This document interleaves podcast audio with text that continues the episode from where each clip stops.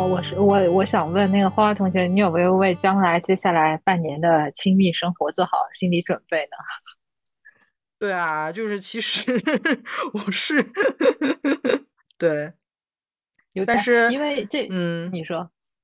但是嗯，其实我老公就就我老公太幸运了，他来自一个几乎没有什么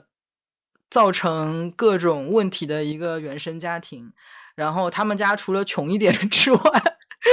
没有没有什么大问题，而且穷这个事情在他们家也没有就是造成太太大的困扰。对，所以他就一直有在帮我往我爸妈那边推，他就会一直说啊，其实父母毕竟是父母啊什么的，他就会讲一些大道理嘛。就是这个有好有坏，就是就是我其实挺感谢他把我往那边推的，因为。就是我也同意说，就是如果是有可能的话，还是尽量的往好的方向去发展嘛。但是另外一方面，他其实是完全不理解我在讲什么的。就是可能我跟菲菲同学刚刚我们有一些点，我们就互相很能够 get 到对方嘛。然后我们举一些小例子，就非常能够知道说，哪怕这些细小的例子如积聚沙成塔，就是那个压力其实是非常大的。但是我老公就会非常的不理解，他会觉得说，这什么鸡毛蒜皮的小事，有值得你记那么久啊，什么之类那样子。但是就是他其实是饱汉不知饿汉饥哦，对，饱汉不知饿饿汉饥，哎，对对，就这个。对，但是其实就是别人是说啊，那个岳父岳母跟那个女婿之间是要女儿来调和嘛，但是我们家是我跟我爸妈的关系是由他来调和的。嗯，哎，但是之前就是我爸爸也来跟我们就是这里住嘛。因为不像在上海，就是就如果我们都在上海的话，他晚上还回自己家，而且就是他想来做多久做多久，不像真的住在我们家的时候，就是二十四小时很长，好连着好久都要面对嘛。我发现我跟我爸爸已经很久没有在一起生活，因为我可能学校毕业之后我就结婚啊什么出来住啊，就没有跟我爸爸，而且就算在大学的时候吧，也就周末什么有时候回回家，就是。没有有些生活习惯，我觉得上次我爸来了之后，我就发现我们两个人有些已经合不上了。而且我爸也是一个比较固执的，他必须要不断重复自己的一套模式的。我其实也是这样子的，就是和他像的地方，所以我们有点合不上。合不上之后，其实我我们也很坦白的讲，我就是我我跟我爸两个人都觉得好像很很很不舒服。我爸所以后来就不大也喜欢来，他觉得他还是在自己家重复自己的那个模式，他是最舒服的。然后呢，后来就又来过一小段时间的时候，我就一直跟自己讲，就是我要妥协，我要放弃，我就让他怎么高兴怎么来，就是我我要做那个退让的那个人。我我我觉得，呃，然后你只是说哦，控制一下时间，不能太长的，就是可能待一个月啊或多久。我觉得你你也要可能有一点这种心理的，就是准备。你可能要不得已做退让的那个人，因为我觉得我到我爸的年纪，他真的我不能要求他一点点改变啊。我我我我觉得我我可以更努力一点，我改变。我那我好奇，你跟你爸的相处其实是这样子的话，那你为什么想要就是就是？花比较久的时间待在上海陪他这样子，因为因为我们不会住在一起的模式的，就是我，所以我我跟他讨论我他以后的养老方式，即使我有时候在上海的时候，他不会是说住家养老的啊，那就更，我我就是因为我很不理解，是因为我觉得夫妻关系是最重要的，就是我我比较不太赞成在不不用分离的时候夫妻分离，哦。因因为因为到时候啊，我女儿大啦什么的，我老公也不一定一直在这里的，我们到时候也要看，因为他父母也是在上海嘛。哦。我们到时候就是全家的生活模式可能会要再考虑啊，因为我们也有想过，就是高中阶段我女儿会不会去再去另外一个国家念书，因为她是有兴趣的，我们也都在安排呢，在看，嗯嗯嗯。啊，阿黄同学，你有没有考虑过父母养老的问题？呃，哎，你你们有没有看过龙应台的有一本书叫《天长地久》？我建议你，我蛮推荐这本书的，因为这本书它讲的是他退休以后，就是说带着已经老年痴呆的妈妈去台北乡下租了呃租了一个嗯，民宿也不是民宿，租了一个别墅去一起居住，跟他跟他妈妈之间的事情，我还蛮有感触的。因为这本书他讲他妈妈年轻时候也很强势，就他也很看不惯他妈妈，但有一阵子两人母女关系特别僵，但是反而痴呆了以后，他妈妈会流露出自己就是就是比较比较温温柔的那一面，比较孩子气的那一面。然后就反而是因为就一切的那些，可能他痴呆以后，就也把很多就过去两人不开心的事情忘掉了，所以感觉他跟他妈妈的关系又又加进了一步。我是觉得，就是对于东亚家庭成长的人来说，跟父母关系比较亲密，而且我们又是独生子女，这个责任或者说这个联系其实是是就是天然存在的。所以说，对于我父母来说，我其实也觉得自己蛮幸运。目前来说，我爸爸。没有太大的问题，因为我也看过很多，就是说父母上有老下有小，父母这边不舒服，那边有问题，或者是出现了各种状况，需要子女花很多心思去照料。其实真的是久病床前无孝子。我觉得现在没有碰到这个问题是一种幸运，但是我也不敢想象，如果说真的你你自己也是变成中老年人啊，然后你。父母已经是，就是说，因为各种原因，比如说生活不能自理啊，或者是出现痴呆这种情况，你你该怎么办？我觉得这个真的是挺考验人的。当然说，养老院可能是我们这一代人，包括父母这一代人最终的一个归宿吧。但是在交给养老院，也不是说是可以闭着眼睛安心无忧的，你还是会有这样一个所谓甜蜜的负担，也不说甜蜜吧，就是。呃，这个人人温情的这个负担一直会在那儿，嗯，所以我感觉就是这个东西是 我们这一代人没有办法跨过去的坎，还是要承担这个责任。嗯，就是具体的到时候再看。所以你们，你跟你爸妈也没有很很具体的聊过，呃，就是以后的这个计划，就是到时候再看，是吧？嗯，其实我能想象得到，如果是我爸爸年纪再上以后，他可能会比现在更加古板，不难以改变，所以肯定会有一些互相看不惯的地方，就包括因为去年这个因为种种原因封控在家，我我跟我爸两个人 这个生活尝试过了 二二十四小时绑定在一起，对对对，已经算是一种尝试了，肯定是会有矛盾的，但是家庭始终不是一个。讲道理的地方，更多的是讲讲爱，对吧？这个没不讲包容，也不是爱，也不光是爱吧，就讲包容，讲怎么和谐共处的这样的一个地方。所以很多时候，你有哪些想法不一样，或者是什么改变，就是你想改变他人的想法，这个是根本是不要去碰碰触这样的一个念头，是没有办法改变的。对，就是没有办法改变他人。你要想想办法去怎么怎么想办法去去把这个怎么就怎么说趋利避害。对对对，这个叫什么找呃求求同存异，这个才是 唯一的解决之路。嗯，哎，阿黄同学，那以后你结婚之后你是不会跟你父母住的是吧？那那肯定，因为现在大部分都不会跟父母同。呃，也不能说，也不能说所有人吧，就是相当于我周围周围的人基本上不是，但是也有，因为什么原因，也就是因为大都市可能需要人看护孩子什么的，不得不住在一起。但是我觉得如果有条件，我肯定还是希望独立的。嗯，好，最后我就想要来聊聊自己作为为人父母也快。小十年了吧，就做做父母这个角色。其实做了父母之后，我有一个最大的疑问，就是父母这个你真做了之后，而且如果你是对自己挺有要求的来做父母的话，我就觉得哇，这个怎怎么没有一个地方可以好好学怎么做父母呢？不是说就是你给他爱就够的，确实有些东西是里面有很难讲，一个是技巧吧。或者说是教育的理念啊，这是这样子的。我觉得怎么会全社会没有那个这样子的一个？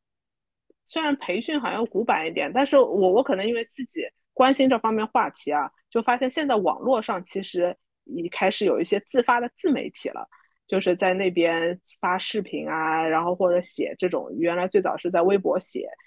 分享他自己的教育上的心得啊等等的。但是呢，你看他们那些分享的时候，你又觉得有些派，就是有一些想法，我我特别不喜欢是啊，他把一个小朋友有时候又看作像一个小狗一样的，他是训练的方式。告诉你小孩子要 A B C 怎么训，要怎么做，然后目标是什么，就有点像一种考核一样的。我又觉得这种又非非常缺乏人性，而且你没有最上面的那个，就是真的一个大的原则，一个把它作为一个人的尊重的之之类的这种原则的话，你下面这些树就很容易走偏的。所以我觉得这个是。每个人只要是有机会为人父母的话，都应该好好思考的东西。但是怎么是好像这个社会上却没有这种相应的这种资源啊，或者说有人在提供这样子的，呃，就是所以虽然我一直觉得用培训这个字有点奇怪，反正就之类的这种意思。也也再回到前面养老也是的，我觉得。养老也是我们现在越来越面临一个问题，但是其实像我现在给我爸爸考察这种养老院之类的，我觉得远远是供应不足，需求大于供应的。这这其实是一个是某些程度是商机，但是我也看人家讨论过这个养老产业啊，养老产业是个很很难做的，就是钱其实你能做成了是很很很绝对有钱赚的，但是就是不容易做好这个东西，就是。而且投入也是很大，那这个为人父母怎么去做这个教育啊什么的，好像也有点类似的这个问题，其实是有市场的，但是就是我们好像那么多年了，一代又一代，仍然好像有一种迷茫的感觉。你觉得看书没有用吗？就是看那些那个教育的书啊那些的。嗯，我觉得在我女儿还比较小的时候，我很热衷看。我也很热衷看其他妈妈的那些分享，但是差不多三四年，最多四五年的时间之后，我就几乎很少看了，因为我就只是就是我前面讲的很多太多讲一二三四的数了，就是你要这个怎么样子，你到了什么阶段要怎么样子，要什么的，我觉得这样子会很容易让你迷失掉看到这个孩子本身的不呃就是一个特点的。你会觉得这个东西都是可以往上套的。其实教育啊或什么很大的一个难点，我就是觉得是不能克制化，就是很难 customize 的，因为必须是这个具体到每一个人，你要去了解这个人作为基础的情况下，你再以那个就是去思考你要怎么跟他互动。你唯一能掌握的就是最上面一些基本的原则，就比如说。你要对他有基本的尊重，你要让他感觉到爱是被赋予赋予足够的安全感的。只有这几个框架，我觉得是相对比较不能动摇的点。呃，但是具体到你对这个人要怎么做什么事情，能以这个作为大目标，太多不一样的就是可以做的角度和事情了。你如果一直痴迷于去看那些人家告诉你一二三四。你就很容易就是看不到你孩子的不同，而是硬套。我觉得，嗯，我我的小孩之前非常的乖嘛，然后我现在意识到不是他乖，而是因为他没有能力，就他现在开始呃。能力更大了，然后他现最近的问题就是他老是会把吃东西的时候把东西拿起来扔扔掉，扔食物嘛。然后我因为之前他很乖，所以我已经习惯了喂他吃饭是一件轻松的事情。然后现在忽然之间喂他吃饭从一件轻松的事情变成了困难的事情之后，是我受不了了。但是其实变的不是他，就他不是脾气变坏了，他是能力变强了。但是因为我已经有了一个刻板印象，知道觉得他是一个吃饭乖。的小孩，所以我现在自己要把它调整过来，就就比较的困难。但是我是有在那个那个调各种的想要调节自己的心情哦。然后包括我立刻跑去图书馆借了一堆书，想要回来看一下一岁小孩的心理，就他的想要对自己有所掌控的心理啊，那些啊什么的，就是我我我的确是觉得，呃，就像你说的，养小孩是没有一个标准的方程的，因为每一个小孩都完全不一样。我们能能做的，真的只是就是你知道一个大方向，你说要给他。爱让他感受到爱，要尊重他，然后要让他吃饱穿暖，在这些大的框架下面，如何针对自己的小孩有非常嗯 tailor made，就是量身定做的适合他的那一个教育方法，我觉得真的就只能靠每一个家长自己来来干了。但是我觉得。就是与此同时啊，我的另一个体会是，也不用对自己要求太高，因为每一个人都不是完美的人，所以没有人是可以做一个完美的、完美的家长的。就我以前看过小 S 的书，小 S 写的是好像是怀孕日记吧，然后我对她的一个态度印象非常的深刻，他就说，嗯。是要把自己放在最前，还是把小孩放在最前？当然是把自己放在最前，因为你把自己放在最前，你自己开心了，心情好了，你才能够真的是，呃，不是强颜欢笑，而是你真的是有精力、有这个呃能量去应付你小自己的小孩，然后对或者是别人是对别人好嘛，然后付出嘛。然后其实我觉得这句话也是我现在的一个我自己的做事的，就是对待我小孩的一个方法。然后。再加上我如果再回头的话，其实我也用这句话去开解我跟我呃父母之间的关系，因为如既然我是这样想的，那其实对于我父母来说，他们把自己放在小孩之前，其实也是应该的。就是每一个人其实。本来也就自然而然的是把自己放在别人前面的嘛。那你能考虑的，其实一开始是要完完成自己的一些呃需求，然后再考虑别人的需求。那这样子来说的话，那每一个父母在完成自己的需求之后，再用自己的余力去照顾小孩的话，难免就会有这样子那样子的一些一些问题。那我觉得就是就是。这就是一个无法避免的一个一个事情，然后等到小孩自己成熟长大之后，要再去理解这一个道理，然后再用自己的方法去消化，然后跟自己跟自己的父母和解，这样子，整个逻辑我觉得是这样子的一个一个一个一个环吧。嗯，我觉得这个就是那句话嘛，就是妈妈开心了，全家才有很呃才有可能开心；妈妈不开心的话，全家谁都别想开心。对啊，那我想问菲菲同学，你是会把自己放在你小孩前面吗？嗯，会。我觉得就是我我我一直是就觉得我当我没有能量的时候啊，我我就会开始发脾气的。然后，但是我会告诉我在很小的时候我就告诉我女儿，我说我现在很难就是那个把自己的那个好的态度给你了，因为妈妈的能量通常而且是到傍晚这种时候。我说妈妈的能量已经只要到脚踝了，OK，你再给我更多的事情搞出来！我说我就要开始哔哔哔像奥特曼一样报警了，OK，你现在现在给我一点时间，I need some me time，我就跟他讲。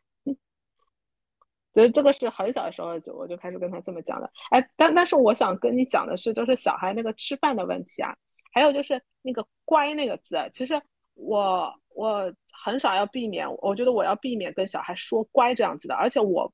特别要为什么避免？是我不想让他定义“乖”是个好字来的。我我我特别对，其实我也是这样子的。嗯，我觉得“乖”不是个好字啊，所以我不引用，就在我平时的对任何的对话中的。我觉得“乖”“乖”却千万，而且特别是以后到了学校或什么的，在这个之前一定要让他知道“乖”不是一个好字。但是我觉得在美国的环境下，他可能这种影响还少一点。如果你在东亚的环境下，还你提前在去学校之前让他知道乖是个好字的话，就就在学校的话更会束缚他的，嗯。然后说吃饭的话，不喜欢，对，嗯。然后说到吃饭的话，我我我在我女儿吃饭的时候相对比较顺利的是我我自己的一个经验啊，供你参考，就是看你是不是你的孩子，就是我很早就让他开始就是感觉吃饭这件事情是他控制的，不是我控制的。他是可以 manage 这个事情的，所以我做到的几点是，我我如果没记错的话，一岁开始，他几乎就是以，呃，因因为他胃口还可以，所以最多是我给他先吃但是我因为我他他太太大了，我就有点模糊的具体时间的节点了，我就忘了一岁的时候我还有稍微喂他一点嘛，但是我就记得从很小的时候就是我会先喂他到啊，他不会很急躁，因为他是个心很急的人，如果你一上来就手指食物的话，他可能啪啪啪塞的实在是太厉害了，我就会稍微先喂他一点，让他觉得嗯饥饿感没有那么强，然后可以以稍微慢一点的速率去吃他那种手指食物，但是我那时候我要做的事情就是。在网上学，包括自己开动脑筋，怎么做各种适合他这个年龄咀嚼程度的手指食物给他。呃，后来他就开始，而且不过他也是属于精细运动发展特别早、特别好的小朋友，所以他很快就把勺子，甚至很快后来筷子都用的很早，特别早。所以越来越多就开始不用手指食物，可以开始吃，就是类似于有点近大人的，只是注意要少放盐啊等等的。还有就是我一直是。很强调我们家这个晚餐的这个形式的，所以他从小再小，虽然他可能很小的时候他吃的比较快，比我们大人吃完一餐快，他会早下餐桌，但是绝对我们开始的时间都是一样的，所以他就我我我自己这么做的理念是因为我想要给他一个掌控感，这个是我从我自己小时候很失败一个情况反反过来的。我小时候很惨的是，我妈就是一个很固执的人嘛，她是说好书上看。是这么一碗饭搭配多少蛋白质，搭配多少蔬菜比例，它搭配好了之后，要让我爸必须全碗喂进去的。我再怎么吃不下，甚至要呕吐了，都必须要弄完的，就是这样子的。所以，我我觉得以我小时候的经验，就是最糟的就是我对吃这件东西毫无掌控感。但是幸运的是啊，我爸是一个会在后面做小动作，他会趁我妈一转身，马上帮我吃掉两口的那种。而且就后来我妈不在，就是她非常松弛，也在吃上面。不然我觉得我都可能会得厌食症或之类，反正就是有进食困难的这种问题的程度啊。所以我就特别在意，我一定要很小就让我女儿知道吃这件东西完全 up to 她的。哎，我觉得你爸真的是挺好的。我觉得，我觉得你爸就是那种，就是我觉得我我在。我对我在我从小成长的环境里，我觉得就缺乏一个让我觉得可以透一下气的这种感觉。我觉得我就是完全完全完全没有。我觉得就是哪怕你有一个小小的透气的一个孔啊，整个整个的感觉会会差非常多。对对对。然后每个小孩的确是不一样。我我小孩现在是给他自己拿他不吃，然后我喂他他吃，所以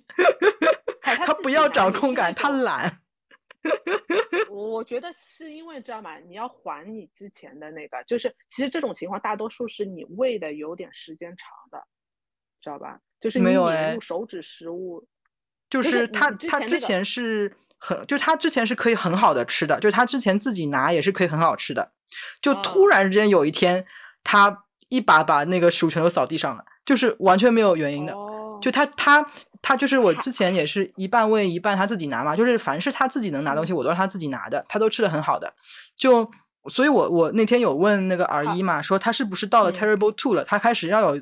就是强调自己的掌控感了。然后那个儿一翻了我个白眼，说：“你家小孩才一岁，terrible two 你想得美，terrible two 才没有这么简单。”哎，还有就是他会不会吃厌了？你要给他换花样，就是有。概概念啊，就是我记得我给他做蛋饼什么的，就是就是真的是做花样，然后我还做那个山药糕啊什么，就是那种米糕啊什么的。然后那个时候我除了那时候网络还没有现在那么发达，没有小红书什么的嘛，我就还买这种书的，就是书这一本书做美美一步步步骤啊什么的。那个时候真的就是比较花精力，而且我要做，因为我那时候独自看他嘛，我做这些东西啊什么的都是趁他睡觉，或者有时候是带着他做的。就是他跟我一起要在厨房的，所以你对我也是带着他做的。嗯，我跟他一起在厨房啊，我就也搞给他搞跟食物有关的那个。他那时候就是那时候学会用筷子夹的，他就趁那个时候夹那个，就是 那个练习夹什么这种动作的。哎，我觉得我就有点累，你一个眼要看着他，一个眼还要看着食物。对对，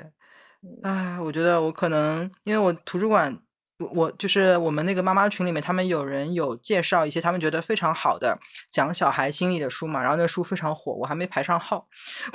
我就期待到时候我借到那个书之后，能在书里面寻找一些慰藉吧。但是我觉得你的这嗯个心理我了解，那时候我们会依赖这种书，以为它就是一个魔法，你知道吧？就是可以解开，就是我们找到武功秘籍。但是真的，其实到了后来，我觉得可能到他再大一点，我就觉得有数胜于无数的那种感觉。就是你真正的看多了之后，你会感觉其实就是没有真正的什么一个魔法的术的，就是嗯，我我觉得我没有在嗯书里面去寻找一个怎么做，我只是想要寻找他为什么会这样子，我想要理解他。哦哦哦，因为他还不嗯能交流嘛，对，所以我想要理解，就是什么样的心理造成他有这个想要扔食物的这样一个需求，这样子。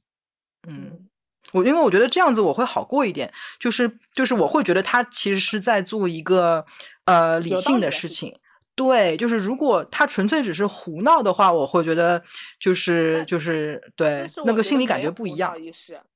对对对对对这回事，孩子都是有动机的，只是对你理解和不理解。嗯对对，所以我有坏孩子，什么 naughty，我从来不讲我女儿 naughty 的，因为根本就没有 naughty，没有没有不不可能是他只是为了这个东西就是 naughty 而 naughty 的，没有这种事情。对对，所以其实我看书，我是想要去理解他，我我希望我明白他为什么要这样子做。对，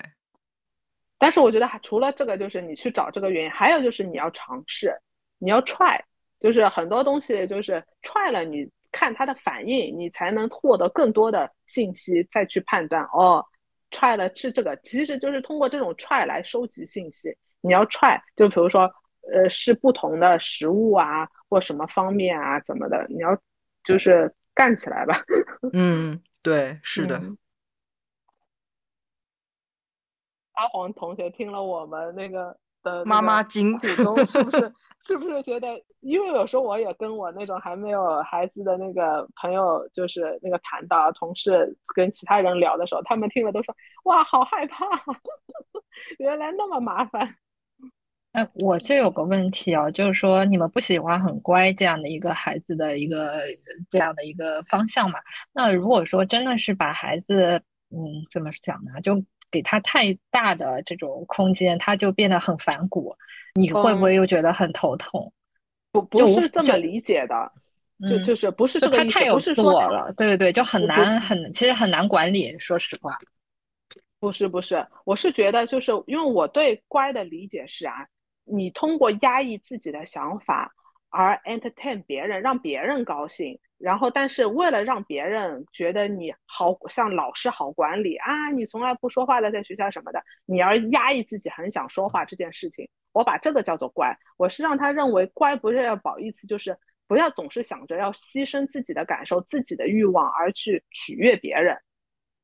我这是我对乖的理解。你但可以适合天性，如果你天性就是安静的，it's OK，就是你就是这样子。你天性是呃不安静的，也是可以的，就是你只是扬长找一个扬长避短的方法。就是我只是希望他千万不要压抑自己而而取悦别人。或者这么说吧，就是说是，呃，能告诉他，就说，呃，所谓服从的一个真正的一个定义，呃，比如说他，你带他去剧场，剧场小朋友天性嗯可能喜欢啊啊啊乱叫，但是这样其实是会打扰到周围的。你你这边一般正常的父母说啊，你要乖一点，对吧？不能吵闹。但是他这是他的天性啊，是不是说正确的解题思路是说那个你要告诉他，你这样会给别人造成困扰，所以你要在这样的情境下稍微克制一下。如果说你自在自己家里，你在一定的场合你是可以，你可以想想说什么就说什么，是不是就更多的还是就事论事，而不是说一味因为一味的说你要乖，这个其实是一个很。简单粗暴的一个方式，因为什么什么场景，你要你只要他服从你的命令，你就会用“乖”这个字去，去去去去去发发起这个，呃，去表达，是不是？就是说，就是你你不希你不期望他一味的顺从，是吧？嗯，就是像你前面举的这个例子啊，我如果要跟他沟通的话，比如说他他他有点没忍住啊什么，我跟他说，他说你在这里。你你要尊尊重别人想要听这一个这这一段的，我说，而且我一直跟他讲，就是你如果别人这么做，你是不是也会觉得不好？你很想听这一段，看这一段表演，然后别人吵了你，就是影响了你的观看，你是不是不想让别人这么做？如果你不希望别人这么做，你也要给别人相应的尊重，你才能赢得别人也会这样子尊重你。呃，所以我很多的点是要告诉他是，他自己想要怎么做。我想要保持安静在剧场，而不是说我告诉你剧场就是要保持安静的，你必须 follow 我告诉你现在你要遵守这样子的。我我常常是给他去理解到那个点，为什么我现在想要这么做？为什么就是大家这是大家默认的、公认的愿望，我们都想要这样。哎，那我问你啊，你这个是在事前教育还是在事后教育？因为我感觉如果在剧场里面，好像也没给你，也没有机会让你 说这么因为我觉得我而且他也 get 不到。嗯，因为我已经就是，比如说他最小的时候，我就有开始带他去儿童剧，因为那个时候他还没有经验之前，我我是会去之前我就会告诉他的。但是当他有了经验了之后，如果偶尔他又忘记了这件事情的时候，我就立马小小的提醒一下，用一两句很短的，他就立马就想起来，哦，妈妈就是原来跟我就是那个我们讲过这个事情的，我怎么没注意到这样子，嗯。就算就算他现在很很爱上课说话，呃，就上课不说话，就他很爱说话这件事情，但是他会控制他上课尽量不要说话的，因为就是他知道，就是我要这么做是因为我要方便老师能把这节课的时间讲完他要讲的内容，也不要影响其他的同学。他如果跟我讲话了，他会听不到这段，我是理解了，但他可能还没有理解，所以他是要从这种出发点去。就是控制自己，而不是说老师规定、妈妈规定上课是不可以讲话的，以这个作为点去导向他的这个动作。不过说实话，不是说每一个家庭都有你们这样的一个思辨能力，或者说有一些人他是在是工作或者是别的呃事情占据他太多的精力，他可能就顾不了自己所谓孩子的一些想法。那你们觉得，如果说真的是？就这样家庭出生的一个孩子，他就一定会被家就因为家里的各种原因，就缺乏就良良好的引导或者教育什么，造成自己的问题。你觉得这个东西，嗯，他有没有条件去改变这样的一个原生家庭的影响呢？当然，这个可能是个另外一个很大的话题，我只是突然想到而已啊。因为真的不是每个家庭都完美的，就我觉得你们你们相对还是比较理性，比较带孩子会比较带的比较好的。但是也有很多人他自己可能人格上就有各种问题，或者是他白天上班忙都忙死了，就是疲于奔命，或者是因为家里可能还有老人要照顾，他根根本没有心思去顾及小孩的想法。我觉得对于这样的家庭出身的人来说，嗯。其实说实话是有点同情的，但是难道迎接他们的就只有是被原生家庭所影响，或者是会变成自己长大会变变成另外一个父母的翻版的这样的一个命运吗？华同学来聊聊那个小组里面的事情吧。我是觉得，当你自己还没有能力去独立呀，然后也不够有社会经验去啊。呃，呃组建自己的价值观的时候，那父母的确是对你有非常大的影响嘛。但是，当你年纪到了一定的程度了，呃，就应该明白说，原生家庭只是人生的一个起点。那最终，其实你对于自己的。所作所为你是要自己负责的，你不能什么都说啊，因为我原生家庭不好，所以我现在是一个烂人，我有这样那样的缺点，全都是理所当然的。你们就是要接受我，是这个世界先对不起我，我没有对不起别人这样的。我觉得一个成熟人当然是不会不会这样子去想。我们就是他们，包括组里面或者现在有很多这种书啊，包括比如说那个武志红的那个巨婴啊什么的，那个那些书，就是我们。看到问题的根根源出现在原生家庭，但是不代表说那就往上面一躺就了事了，就说啊，我找到问题的根源了，不在我，所以所以我不需要做任何事情了。其实不是这样子的，就是最终对你自己负责的只能是你自己嘛。那当你自己有这一个能力之后，你要做的是，嗯。为自己以后负责，所有的东西过去了就已经过去了。你你能做的就是你你应该做的，你只能做的也就是为自己的以后去去负责，这样子。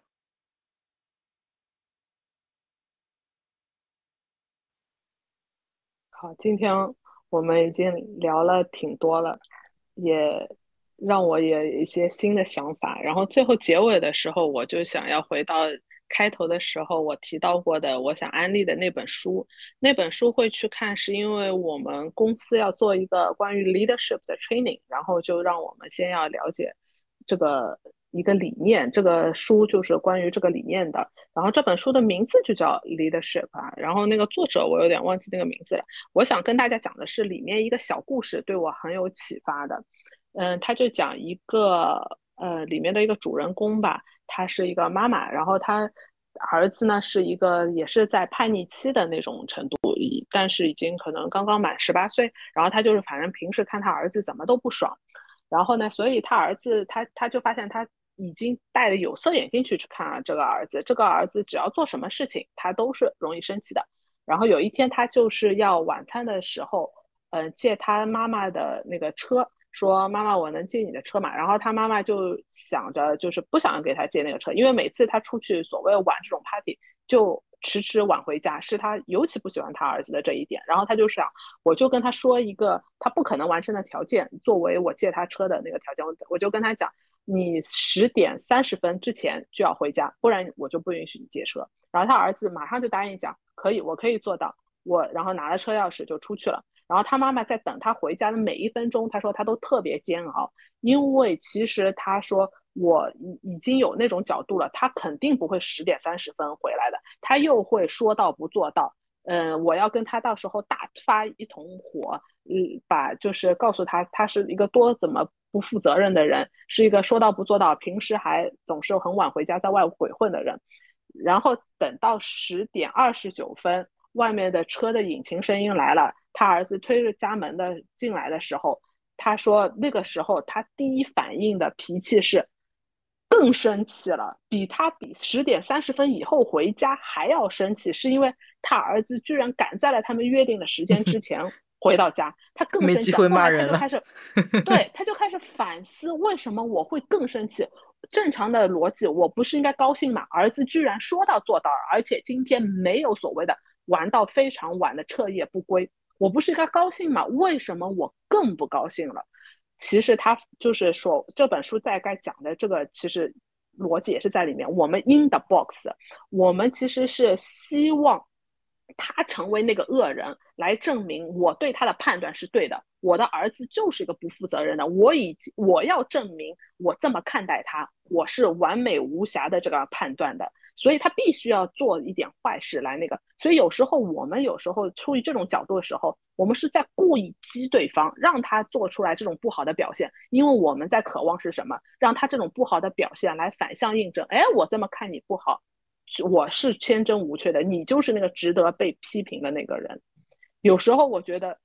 我我就一下子看到了自己有时候的，我觉得我也要反思在生活当中，我会不会也有这种点？有时候是故意去激对方去做出不好的事情，我其实并没有以这个事情最好最后他能按时回家作为目标，而是把我能又骂他一次作为目标，再再过自己的生活。哦，所以我觉得这本书如果大家有机会看的话，多多少少可能会对生活有一些启发。我觉得这个其实，嗯，我觉得这个其实又呼应了你之前说的，其实这个是那个小孩子早回家，其实让那个妈妈觉得他自己失去了掌控感。因为他本来觉得他是 hold 住全场的那一个人，但是小孩子没有按照他的那个套路出牌，让他觉得说我不是那个 hold 住全场的人了。但是他的 hold 住就在认为我已经给你贴了标签了，你是个坏孩子。他打破了这个，就是他已经给他的这个标签，反而让他更生气。对，有时候我们是不是会这么做？父母，我就是想要避免，不应该这么做。嗯。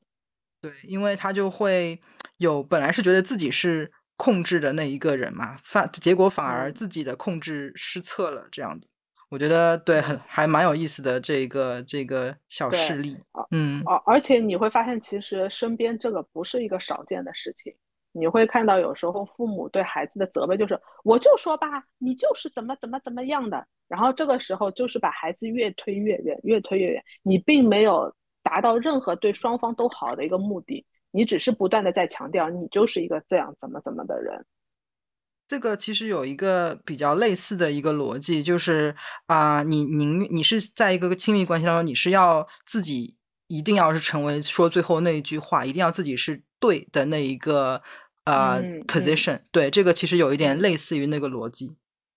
嗯，这个你必须说对的那个人，就是这本书里面提到的，就是 in the box，你是你一直这个作为基准在，你要 justify 自己。他就说我们其实要 out of box，就是以最后这个大家都能从这个关系和这个事件中受益，我们能不能以这个 result 作为我们的目标？嗯，对对对，嗯。好，今天也挺愉快的，我觉得我们其实也挺有勇气来讨论这个话题。好，希望大家也今天收听愉快。有任何想法给我们留言，或者有任何想要我们聊的主题也给我们留言。好，今天的节目就到这边，拜拜，拜拜。